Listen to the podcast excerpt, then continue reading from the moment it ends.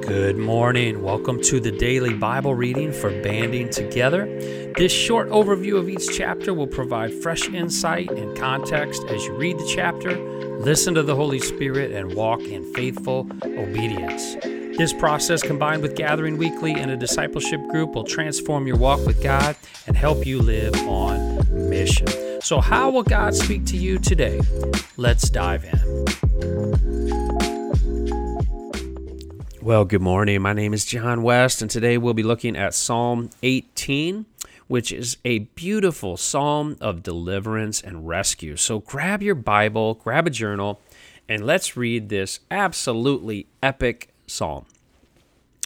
The lyrics of Psalm 18 are also found almost word for word in 2 Samuel 22, which comes at the culmination of David's life. And in fact, 2 Samuel 23 are David's final words. And so while this psalm is not tied to a specific historical event, it does represent a lifetime of gratitude for God's deliverance from his enemies. And perhaps for that reason, Psalm 18 is 50 verses long. It is our longest psalm to date.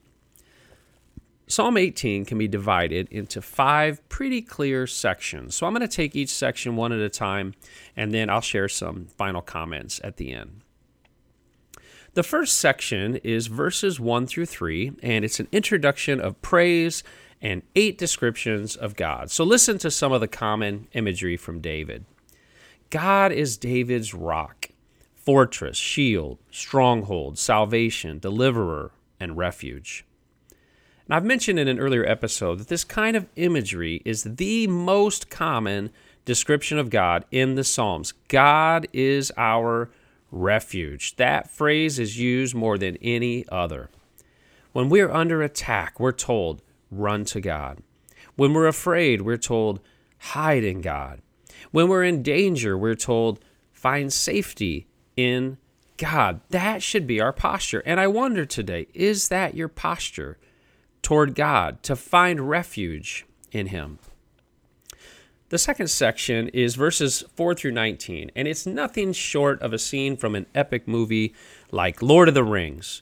You know, God hears David's distress. He renders the heavens with thunder and lightning, riding cherubim out of heaven to find David. He's described as a dragon with smoke in his nostrils and fire from his mouth, surrounded by darkness and lightning, and he rescues his anointing in the stormy waters of death and destruction. And this is very familiar imagery to many Near Eastern texts depicting storm deities and other pagan gods. The point being that Yahweh is more powerful than all. And in this section, David concludes with a beautiful verse as God rescues David from drowning. David says, He brought me out to a spacious place. He rescued me because he delighted in me. Wow. I'll let you ponder that some more as you read this chapter. The third and fourth sections of this psalm are verses 20 to 45 and describe David's righteous standing before God and God's victory over his enemies. He marvels in verse 31 Who is God besides the Lord? And who is the rock except our God?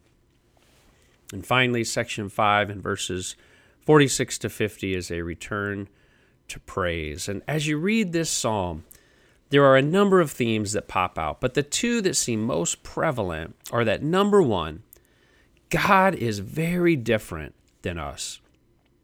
He's extremely powerful.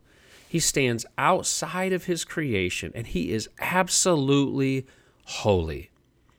But second, even though God is the divine other, He delights in us. He cares for us enough that He would rend the heavens, swoop down into His creation, rescue us from our enemies, and then bring us to a place of safety. God is our rescuer, He's our deliverer.